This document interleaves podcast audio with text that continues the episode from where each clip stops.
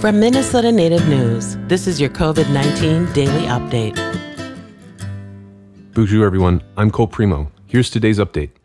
Both the Minnesota Department of Commerce and the state's Department of Health have issued a warning after reports of scams related to contact tracing of COVID 19.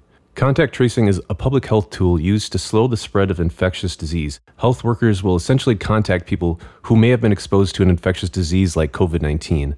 Those who have been exposed are then asked to watch for symptoms and take preventative actions, which include isolation. Now, contact tracing is usually done over the phone, but officials say there have been recent reports of scammers impersonating public health workers via text message.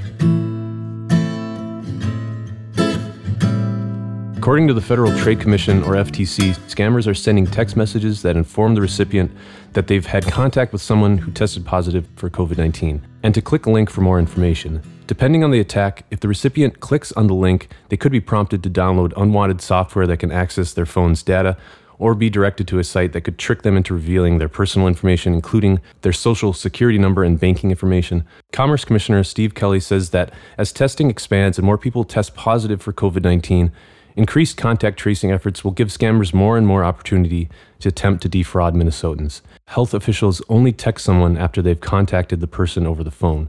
The FTC recommends seeing if your phone has an option to filter or block messages from unknown senders or spam. Wireless providers may also have a tool or service to do that.